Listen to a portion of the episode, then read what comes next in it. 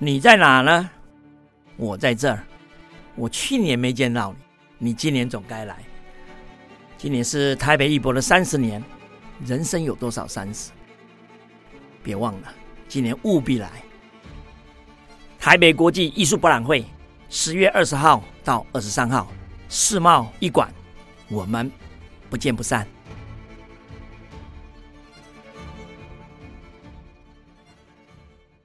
本节目由生鲜食材科技与中华文物艺术拍卖协会共同企划制作。欢迎收听《拍卖场的人生故事》，我是主持人拍卖官游文梅。这是全台湾第一个以拍卖官亲身经历的故事来贯穿整个节目的内容。落槌的那一刻，成交的不仅是拍品，也是他们的故事。我记得啊，我们生鲜食采科技的制作单位跟我说，曾经呢，在前面有一集啊，特别讲到张大千跟毕卡索他们两大东西方的艺术家的高峰会啊。那那个历史场景呢，是一九五六年的六月。我记得那一集啊，收听的次数非常非常的高，可见呢，大家对于毕卡索啊跟东方的张大千的互动的交流是十分有兴趣的啊。对于这个故事，那犹记得一九五六年六月啊，张大千他去法国拜访毕卡索，那时候呢，两位艺术家呢在交流的时候，毕卡索呢他有搬出了五本的画册。他请张大千来做指证，那张大千呢翻开一看，哇，全部是毕卡索用毛笔呀、啊、画水墨画的中国画。这一看呢，哎，这个毕卡索呢其实模仿的是齐白石的笔触跟画风啊。那毕卡索呢也称赞，他说啊，哎呀，中国画真神奇啊！齐白石先生画的那个水中的鱼啊，没有一点颜色。就是一根线来画水，可是呢，却使人感受到了江河，也让人家呢，哎，闻到了水的清香，真是了不起的奇迹呀！有一些画看上去一无所有，却包含了一切。嗯，这一位呢，被毕卡索称赞的艺术家呢，就是齐白石，也就是今天我们这一集要谈论的主角啊，所以我们今天节目呢，就来谈一谈齐白石啊，这位艺术大师啊。那齐白石的作品呢，我曾经呢，在九月二十四号啊，二零二三的地图艺术的夏季拍卖会。我也拍了齐白石的一个作品，那那个作品呢，是叫《白猿献寿图》啊。那这个《白猿献寿图》呢，它整个的构图呢，你就可以看到，哎，有一只白色的猿猴啊，它在画作的下方啊。那这个白色的猿猴呢，哎，它手上呢就拿了一颗非常大的鲜艳欲滴的一个寿桃。可是呢，他把寿桃放在他的背后啊，眼睛呢还在看树上哈、啊，还有两颗大寿桃啊。可见呢，这个齐白石啊，其实他很喜欢画跟祝寿啊、长寿啊有关寓意的这些作品。最重要的呢，就是他都会用寿桃啊，就是仙桃来作为祝寿贺寿的最主要画面的一个主角啊。那白石老人啊，他画这个寿桃啊，它的颜色呢也用得非常鲜艳啊，他用红色、然后黄色啊等等的颜色呢来彰显哦、寿桃呢非常的饱满哦、很可口。哎，说实在的，看着都觉得很想咬它一口这样子哦。那在中国呢，我们一般来讲啊，表达祝寿啊，传统上呢都会用什么松啊、柏啊、鹤啊。灵芝啊啊，仙桃就是非常重要的一个长寿的象征啊，所以齐白石他画的画作啊，一绝啊，就是画这个寿桃。那听说呢，齐白石他的长寿啊，也跟他喜欢画桃子有关哦。齐白石总共他活了九十四岁哈，活了九十四岁。那他最喜欢画寿桃，当然也是因为说寿桃啊，代表了一世平安啊、吉祥。而且呢，很多人来跟齐白石求画，也是希望他能够呢画寿桃。那齐白石画的寿桃呢，最典型的呢就是红色的桃子，然后再配上墨叶这样子的一个画法哦。那他直接呢用红色的颜料呢，那泼写哇，寿桃非常的饱满哦。那艳而不俗，然后呢，刚刚有提到他喜欢用黄色啊，就是会再加一点柠檬黄这样子啊，然后呢，再表现这个桃子的一些层次啊。那最重要的呢，他就会用浓墨来勾勒这些叶子啊，然后表现叶子呢跟寿桃之间的一些对比啊，还有枝干的一些线条等等啊。所以呢，齐白石的寿桃啊。真的也为他创作了非常高的价钱哦。譬如像说，在二零一三年吧，北京保利的秋拍啊。有一个作品哦，就是齐白石的寿桃，然后这个画面上呢，总共有四颗寿桃。那这个作品呢，其实他是在一九三七年的时候，他画给了李宗仁啊。李宗仁呢，曾经也是当选为民国时期啊国民党政府的副总统。那这一个作品呢，总共拍了相当于台币是一点五三亿。哇，这么贵啊！四颗寿桃拍了一点五三亿，那等于说，如果我们把它除以四的话，那等于说一颗寿桃就价值三千八百四十七万哦！哇，好贵的桃子啊！那为什么会这么的贵哦？当然是因为齐白石他画的桃子是特别有特色之外，其实因为这一个作品呢，其实上款人呢是画给了李宗仁。那李宗仁跟齐白石之间呢，有一个非常特别的友谊。那因为呢，在一九三七年的时候，北京那个时候叫北平哈，那时候已经快要开战了啊，快要准备战争了。虽然说卢沟桥事变还没有爆发哦，但是呢，那个紧张啊氛围啊，其实是非常浓厚的啊。那时候呢，齐白石呢，他就来到了北平这边哈生活。他是以卖画为生嘛，哦，那抗战之后呢，这中间呢，因为陆陆续续哈，李宗仁呢对于齐白石有一些资助嘛，啊，所以齐白石呢非常感谢李宗仁啊，所以呢他就。画了二十幅的作品呢，送给了李宗仁，然后又跟李宗仁讲说：“哎，我留这些画给你啊，如果说一旦有一天你在政治场上呢失意的时候呢，你可以变卖这些作品啊。”那李宗仁也深受他的感动啦，就跟齐白石说：“我在任何的情况下都不会变卖这些画。”那当然，一九四九年的时候，李宗仁他就匆匆忙忙离开了中国，然后。后到了海外啊，那他到海外呢，真的还是随身携带这个作品啊。当然，辗转呢，这些作品呢就来到的拍场哦，所以创出这么高的一个价钱哦。这时候呢，大家就是想要知道说，哇，一颗桃子卖三千八百四十七万，那这是齐白石最贵的桃子吗？当然不是，齐白石还有更贵的桃子。那更怪的桃子是发生在二零一八年中国嘉德的春拍哦。这个作品呢叫《满堂吉庆图》。那这个作品呢是齐白石他在九十二岁高龄的时候，他画给了杨虎将军啊，画给了杨虎将军。那上面呢还写了哈很多吉庆的一些字哈。那这个作品最后拍多少钱呢？拍了一亿七千九百万元。那这个作品里面呢，我就描述一下啊，它里面只有一个篮子，上面放两颗桃子，然后有个灯笼，然后还有一朵花啊，飞扬富贵的花啊，满堂吉庆嘛啊。那两颗桃子啊，卖了一亿七千九百万元，等于说一颗卖了将近台币九千万元。哇，这是不是天下最贵最贵的桃子呢？可见呢，齐白石啊，他画桃啊，真的是他的一绝。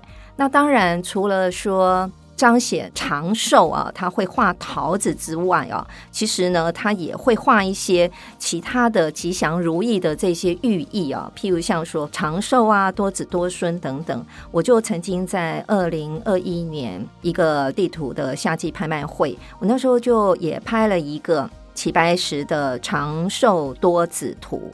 那长寿多子图上面呢，它就是呃一棵松树啊，然后树干，然后上面呢就有松鼠啊。那对他们来讲哦，松鼠啊、老鼠啊，就是生育力、繁殖非常的旺盛嘛，哈，所以代表说哇，这个是多子多孙的一个寓意啦啊。那这个上款人呢，是他送给了孙元良将军。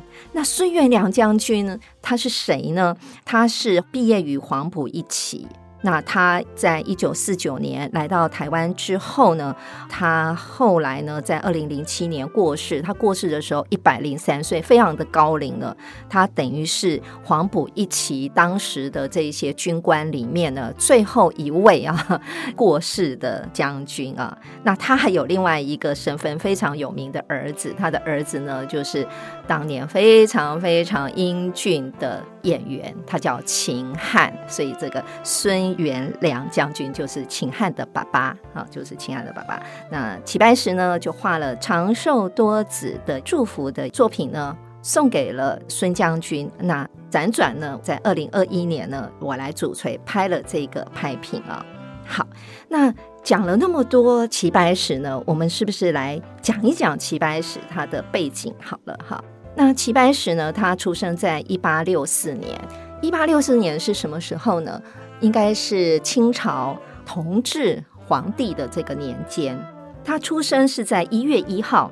那齐白石呢，出生的时候，他出生在湖南的湘潭啊，是一个穷苦人家啦。那他原来的名字呢，叫纯之哈，纯洁的纯。芝呢，就是灵芝的芝。那村里面的父老乡亲啊，经常就称他叫做阿芝阿芝这样子啊。那因为呢，齐白石他家、哦、祖上呢就就是有几亩薄田嘛，那就是耕田度日啊。那齐白石呢，其实他自小呢身体也不是很好。那为了谋生呢，齐白石在十五岁的时候呢，开始跟人家学习呀、啊、雕花啊。后来呢，就成为一个民间。手工的艺人哦，雕花的木匠。那齐白石凭借着这一手的雕花的一些工艺哦，其实在当地呢也是小有名气的。那一直到二十七岁的时候，他才正式的开始呢来学画，然后慢慢的呢就放弃了手中的这些雕花的古凿呢，开始拿起毛笔啊、篆刻刀，就开始画画，然后呢来刻印章啊。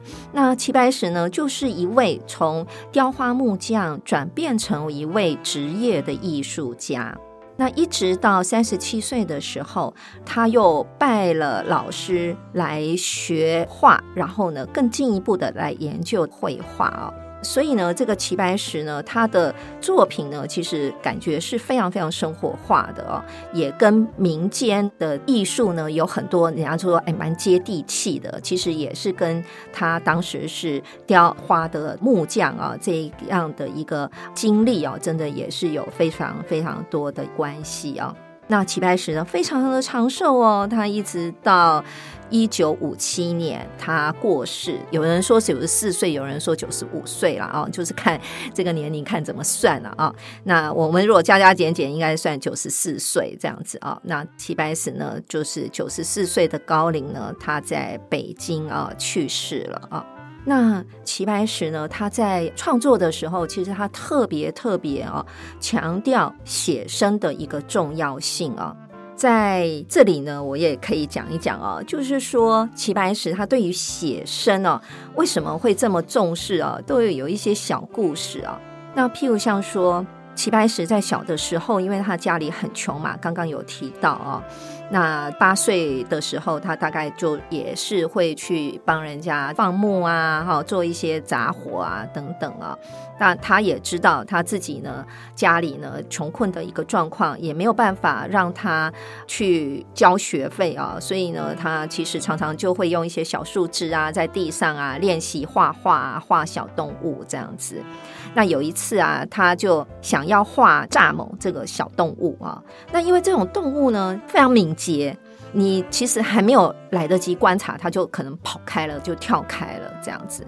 那很多人呢就跟齐白石讲说：“啊，你就抓一只啊来观察。”可是齐白石却说：“哎，我如果说哈，把昆虫抓起来观察的话哦，这只昆虫哦，肯定会非常的惊恐哦，而且它不舒服。那这样子就不是自然界真正的昆虫了啊。所以呢，他还是坚持哦，每一天啊，自己在默默的、悄悄的去观察这些昆虫哦。”所以你从这里就可以看到哦，齐白石呢，他对于一个他想要画作的这些作品的主角的观察啊，其实他是处于非常自然的一个状态啊。那第三个故事呢，就是。齐白石也很喜欢画白菜，他的白菜画的特别的好。那当然呢，齐白石我刚刚讲了，小时候在农村长大的孩子嘛，白菜对他来讲应该是生活上非常熟悉的一个。走出来就可以看到，哇，这个田园里面都是白菜哦。所以他画的白菜啊，这个叶子翠绿啊，茎的部分呢也是白白亮亮的，就给人家感觉一种非常水灵灵的生机的感感觉哦。那有一个富贵人家出身的画家，他就跟齐白石说：“哎呀，为什么你画的白菜跟我想要模仿的白菜都不一样呢？”哈，那齐白石就跟他讲说：“哎呀，你全身上下没有一点白菜的气息哦，怎么能够画得跟我一样呢？”哈，那所以呢，齐白石呢，其实他真的就是从生活里面啊去截取啊，去观察啊，他要画的这些题材。那刚刚不是讲嘛，齐白石非常爱画那个大白菜嘛，哦，他是非常非常出名，他爱白菜真的很出名哦。有一个故事啊，啊，这个也是一个译文啊。他说呢，有一天啊，齐白石啊，他在画室里面就听到外面呢有一个菜贩呢大声的吆喝啊，这是他卖大白菜，哇，齐白石很开心，他就画了一张白菜的画作呢，跑出去。就跟卖白菜的汉子说：“哎，我可不可以用这一张画呢，跟你换这一车白菜？”就这个卖菜的老伯伯非常的生气，他就说：“我是看你年纪一大把，你想得美呢？你拿一张假白菜就要换我的真白菜？”怎么有可能呢？哈，所以呢，从这个故事你就可以看到哦，齐白石呢，其实他对于他想要画的这些作品哦，其实他这是非常非常的讲究啊，甚至呢，他呢从来不画他自己没看过的东西，每一样呢一定是真实他有看过的，譬如像说，哎，瞎子身上呢就是有六节。然后呢，蝉呢趴在树上呢，一定是头朝上，哎，这个都是有讲究的啊。这一点呢，不得不佩服他了啊。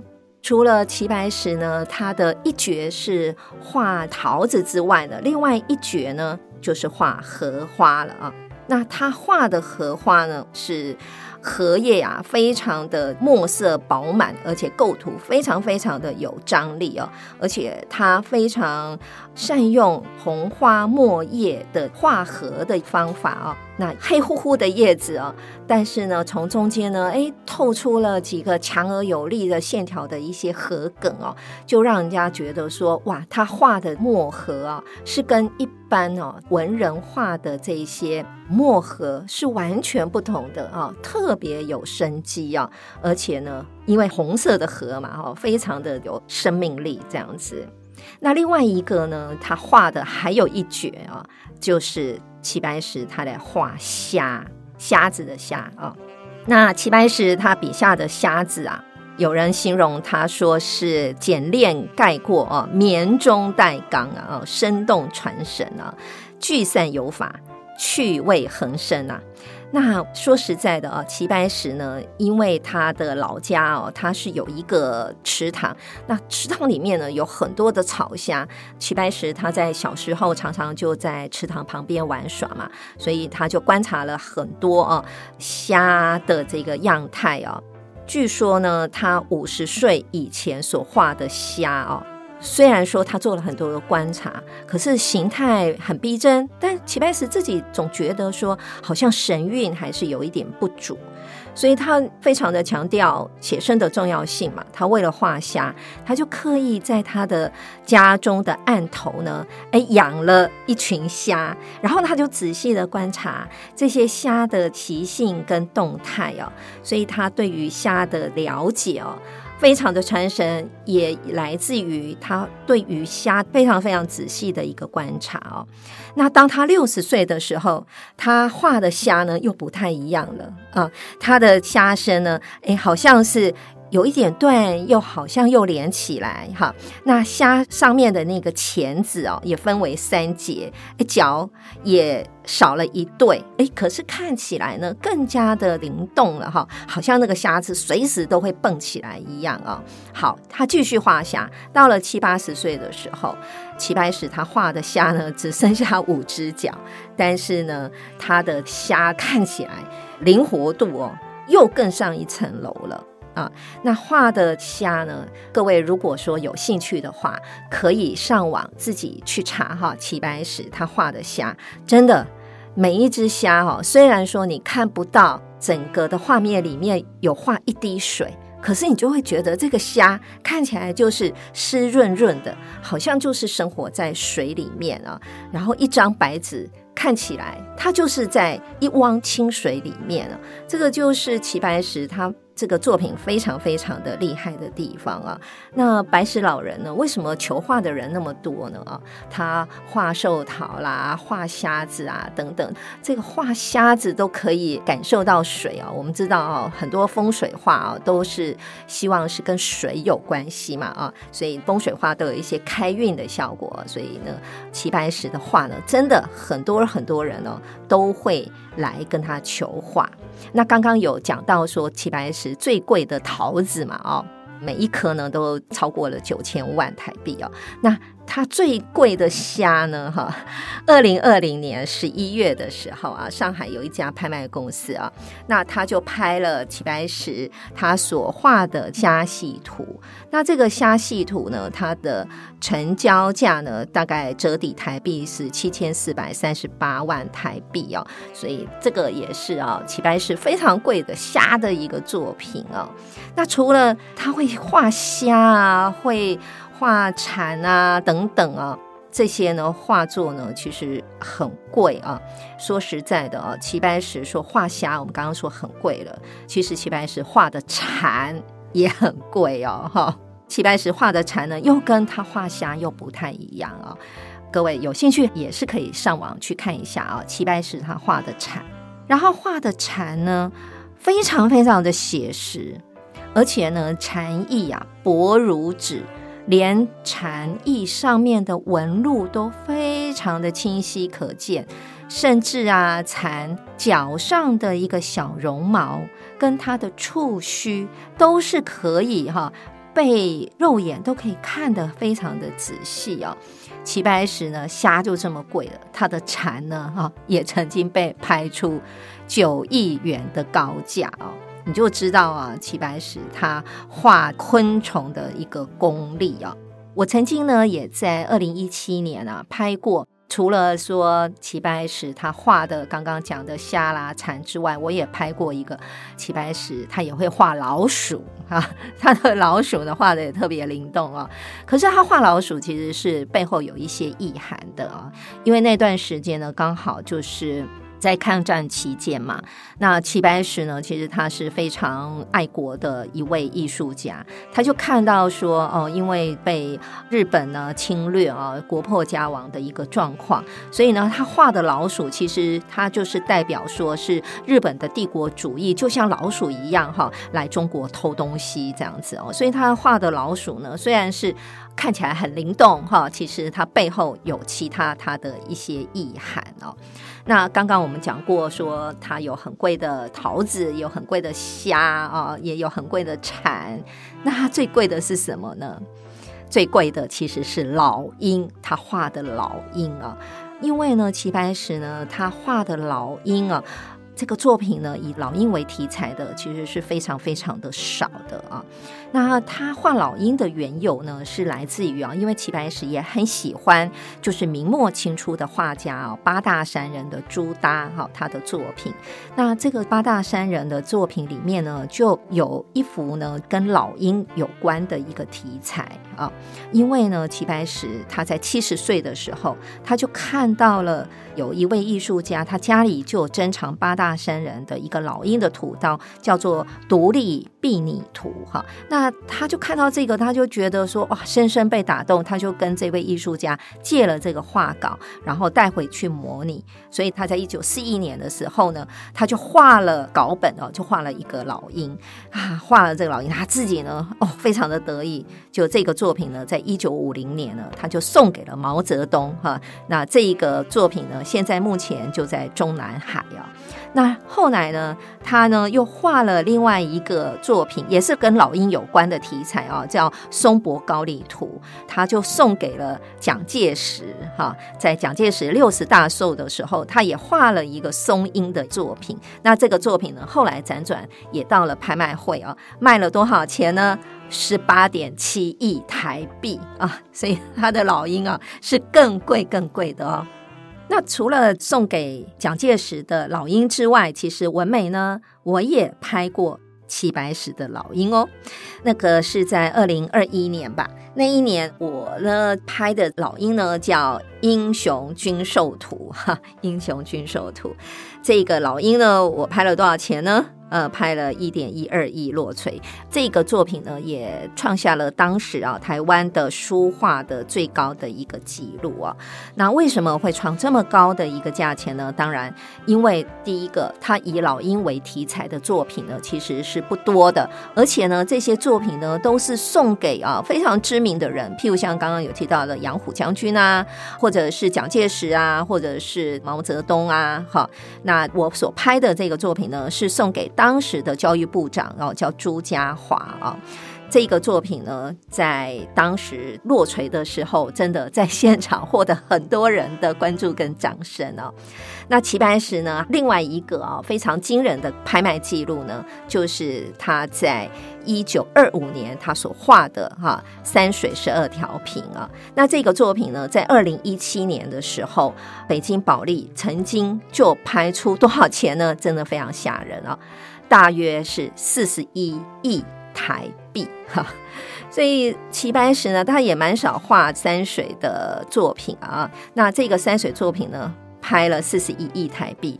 听说啦，送拍的藏家是台湾的藏家，你就知道台湾的藏家实力真的非常非常的坚强啊。那根据呢，有一个。我们在艺术市场的资料库吧，啊，它叫 R Price 啊，跟雅昌的艺术网啊，曾经有发布二零一六年的全球的艺术市场的年度的报告里面呢，啊，当然那一年呢，这个榜首是谁呢？是张大千哈。那其他的哈，就是列入里面的中国的艺术家哈，就是齐白石哈。那当然，二零一六年那年，张大千第一，第二名是毕卡索，哎，第三名就是齐。白石的哦，所以你就知道齐白石呢，真的他的作品呢，在国际市场啊，也是受到非常非常的关注哦，甚至在二零二二年，也就是去年啊，这个去年啊，在所有的拍卖记录里面啊，近现代书画的十大高价排行榜啊，十大齐白石呢就占了三名啊，你就知道这个齐白石啊，他的作品啊。不仅是有大中华的市场啊，其实呢，它还是有全球的一个知名度啊。那另外呢，齐白石呢，为什么他有这些风格？其实我觉得跟他的性格。也非常的有相关啊。齐白石呢，他的作品呢，曾经在二零一七年十二月的时候啊，在北京画院曾经有一个展览。那那一次的展览呢，展了很多齐白石他曾经啊写在他家的门板外面啊所贴的他的书法啊。那他为什么告示要贴在门板上面呢？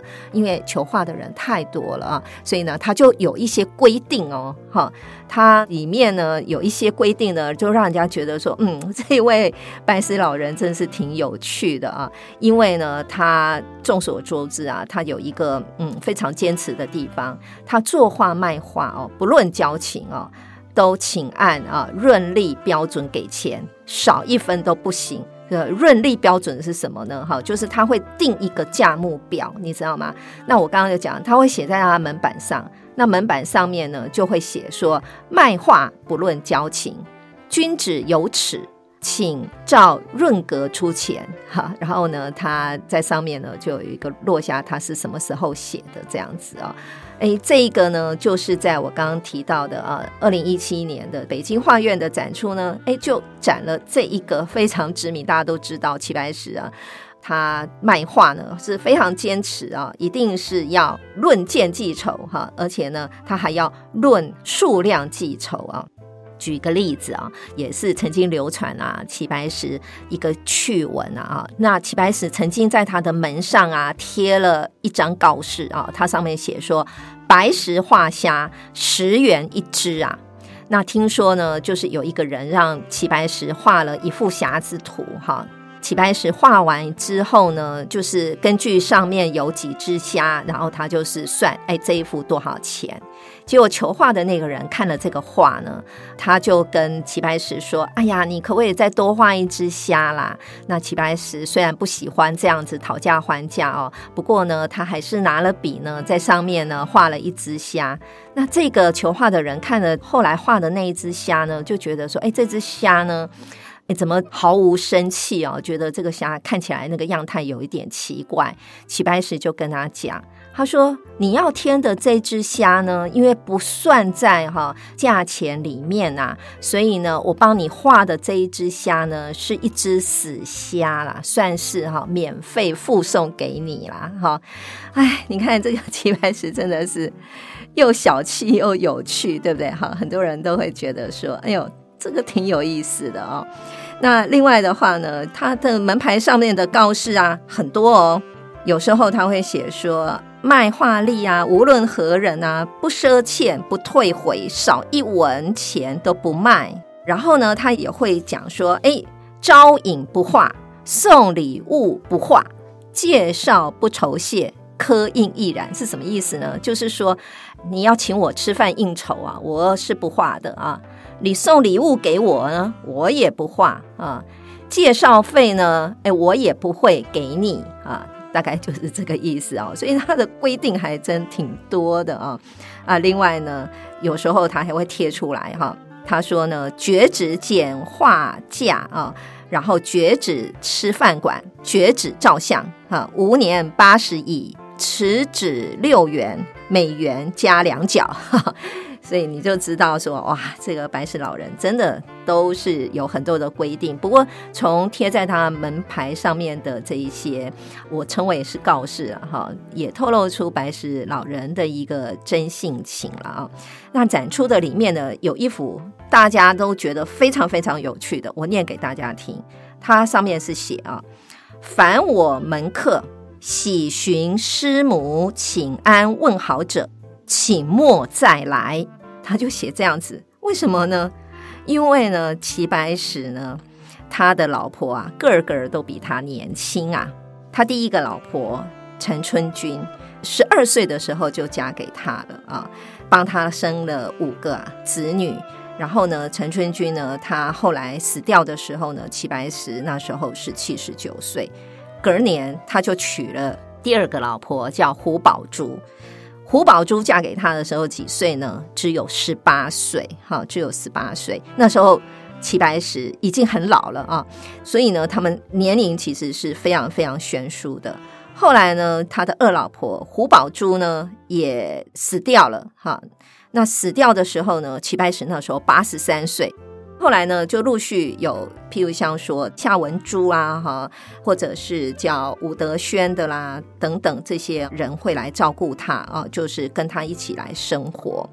那在齐白石九十三岁的时候，我们刚刚提到嘛，齐白石呢，其实他活到啊九十四岁，九十三岁的时候呢，家人又给他介绍了一个四十四岁的女人啊，那齐白石呢就摇着头说。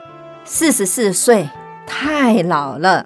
后来呢，家人又给他找来了一个二十二岁的姑娘，哇，拜师老人好喜欢啊，就等着要办结婚嘛，办喜事啊。不过呢，那一年哈，就是九十四岁的时候呢，啊，拜师老人就去世了，所以这个二十二岁的姑娘啊就没有娶进门了哈。所以我刚刚就讲啊。他跟他的夫人其实年纪都差蛮多的，这就是为什么哈，他的夫人都是年轻貌美啊，所以难怪啊，齐白石啊，他才会写出这一个告示，写出这个门条啊，凡我门客喜寻师母请安问好者，请莫再来。嗯，就是说，哎，我的夫人都是年轻貌美啊。如果说你来啊是要走师母路线啊，走后门的啊，你就不要再来了啊，是不是挺有趣的呢？我觉得齐白石真的是非常有趣的一位艺术家啊。那刚刚提到了这个齐白石的创作啊，还有他的风格啊，还有他的真性情啊。那我们最后呢，也来讲一讲啊，齐白石啊，其实他的创作呢，受到很多人的认可，所以呢，来跟他拜到门下的人也是非常多的啊。那其中呢，就是他几个比较有名的弟子，包括了京剧大师梅兰芳啊，还有一位呢，就是李可染啊。那李可染呢，他是透过了徐悲鸿跟齐白石呢来认识的啊。那那时候呢，因为齐白石非常非常有名嘛，所以很多人都想要来拜师啊。所以那时候徐悲鸿介绍李可染来见齐白石的时候，后齐白石呢其实并没有把他放在心上啊，就是比较敷衍这样子啊。但是呢，后来呢，李可染呢就带了二十张他自己画的作品，在第二年带来给。齐白石看，齐白石本来那时候的躺在椅子上养神啊，就这个画呢送到手边一看，哇！他赶快的坐了起来，而且呢，齐白石两眼放光啊，他就觉得哇，这个怎么画的这么的好啊？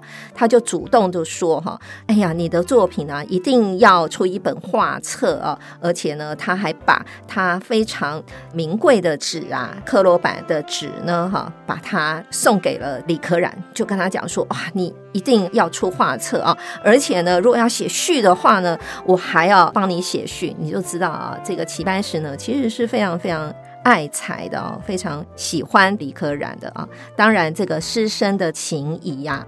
互动呢，也有很多感人的故事啊。听说呢，在一九五七年的时候，齐白石已经是九十多岁的高龄了嘛。有一天呢，李可染就去看了齐白石，探望老师啊。临走的时候呢，齐白石就说：“哎呀，可染啊，等一等哦，我有东西要给你哦。”所以呢，白石老人就打开了柜子啊，从里面拿出了一盒的印泥，然后他说：“哎，你拿去吧。”这是我最好的西洋红印泥哦。那李可染呢？